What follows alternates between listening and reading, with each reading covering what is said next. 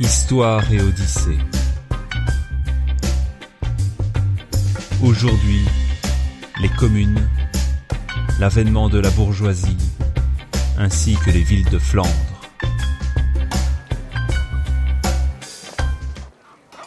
Les communes et l'avènement de la bourgeoisie. À partir du XIIe siècle, l'insécurité sévit de nouveau dans les campagnes. La raison en incombe aux rivalités féodales, d'ailleurs attisées surtout en Flandre par les premières péripéties de l'interminable conflit franco-anglais. En dépit de l'abolition du servage, dont le principal objectif avait été en fait d'intéresser les vilains à la mise en valeur des terres, beaucoup de paysans désertent leurs champs, dévastés par les guerres, et contribuent au peuplement des villes naissantes. Celles-ci résultant de l'essor du commerce européen, sont situées à l'intersection de plusieurs voies de communication. Ports de fond d'estuaire, comme Bruges, ports de confluence, comme Gand, et occupent des sites facilement défendables. Les villes, peuplées en majorité d'artisans et de marchands, qui constituent une classe bourgeoise, obtiennent du prince non seulement la protection de ses armes, mais aussi des franchises, c'est-à-dire de véritables monopoles, le plus important étant celui de l'étape, qui confère le droit exclusif de recevoir certaines marchandises et de les redistribuer dans le pays. Ainsi, Bruges a le monopole de la laine, Gand celui du blé, Dame celui du vin. Liège et les villes flamandes vont revendiquer des libertés à caractère politique, des chartes de franchise leur reconnaissent alors le droit de s'administrer elles-mêmes en élisant des collèges d'échevins. Ces collèges assument à leur tour des pouvoirs législatifs, exécutifs et judiciaires, grâce auxquels ils peuvent nommer leurs propres fonctionnaires. Les communes fixent en outre elles-mêmes le montant des impôts, ont le droit de bâtir des fortifications, de lever des milices, de conclure des alliances. Les symboles de l'autorité communale sont le sceau aux armes de la ville et un clocher ou beffroi qui surmonte le palais communal. Au sein des milices, les bourgeois forment des corps d'élite, les guildes, sortes de troupes ou de corporations, qui vont devenir un groupe de pression économique, détenant le monopole du commerce de gros. Grâce à leur nombreux personnels, les guildes ont la haute main sur toutes les transactions cette puissance, bientôt, s'étend inévitablement à la vie politique. Les marchands ou anciens marchands devenus propriétaires entendent en effet jouer un rôle dans la vie de leur cité. Ils vont y constituer une aristocratie de familles patriciennes, ayant armoiries et palais fortifiés, les Stenen. Leur puissance politique atteindra son apogée au début du XIIIe siècle mais gouvernant les villes très autoritairement, cette oligarchie se coupe de la masse du peuple dont elle est bientôt haïe.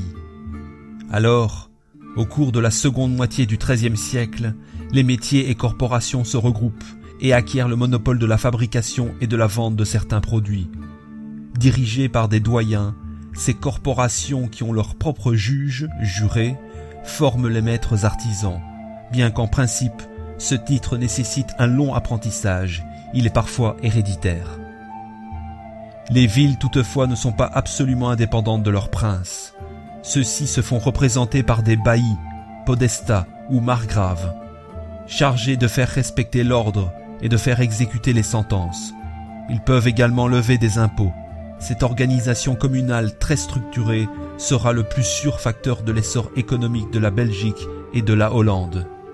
Liège devient le siège de l'industrie des forges et des armes, et le sous-sol de la région commence à être exploité.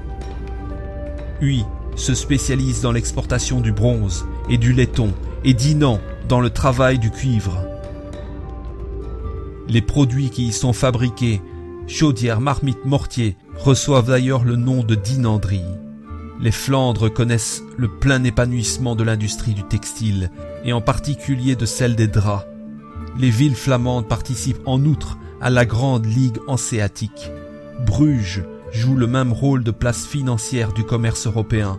Des banques s'y développent, grâce surtout à la présence des banquiers italiens venus pour la plupart de Lombardie, de Sienne et de Luc. L'essor de cette civilisation marchande favorise l'éclosion d'une culture flamande autonome. Les cours princières deviennent un pôle d'attraction pour de nombreux trouvères de langue française. Tandis que certains seigneurs, tels Henri III de Brabant, s'exercent personnellement à la poésie. L'architecture embellit les villes et les principes de la vie sociale sont eux-mêmes modifiés. La justice notamment se fait de plus en plus équitable, la procédure ayant de plus en plus tendance à devenir publique, à tenir compte des preuves et des témoignages, et avoir recours au serment judiciaire. Les villes de Flandre sont ainsi devenues des États dans l'État. Il ne leur reste plus qu'à affirmer leur propre destin face aux visées de la France.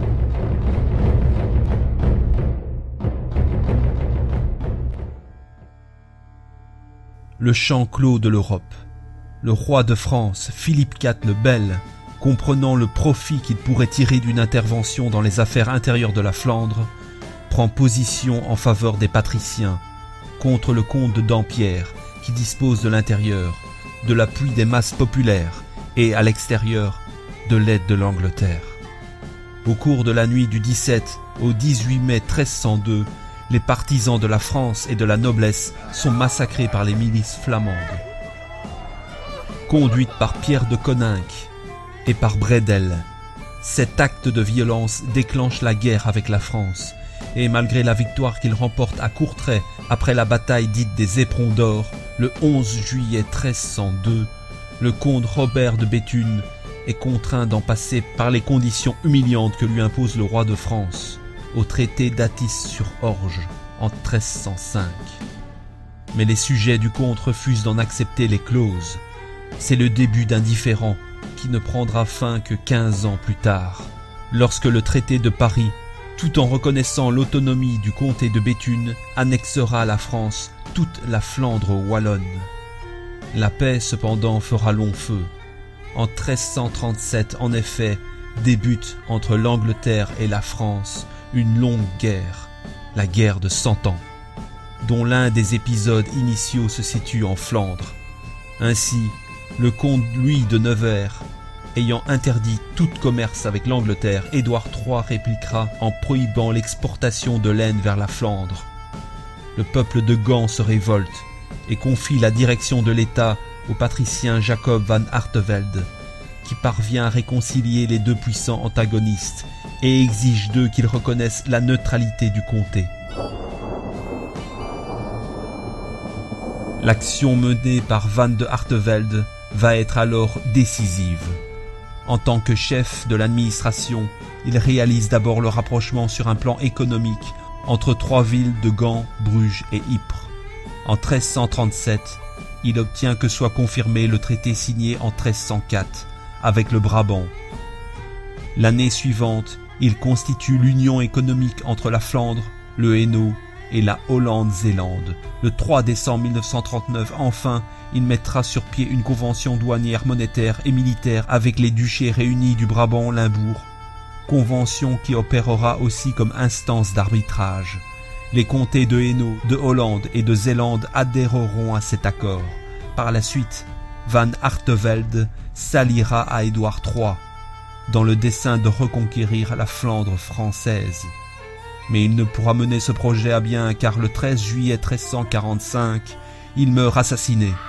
Le peuple de Gand lui reprochait en effet de vouloir favoriser les tisserands au détriment des autres corps de métier. C'était les communes et l'avènement de la bourgeoisie, ainsi que les villes de Flandre. Le prochain épisode sera centré sur la guerre de Cent Ans et l'État bourguignon. Histoire et Odyssée.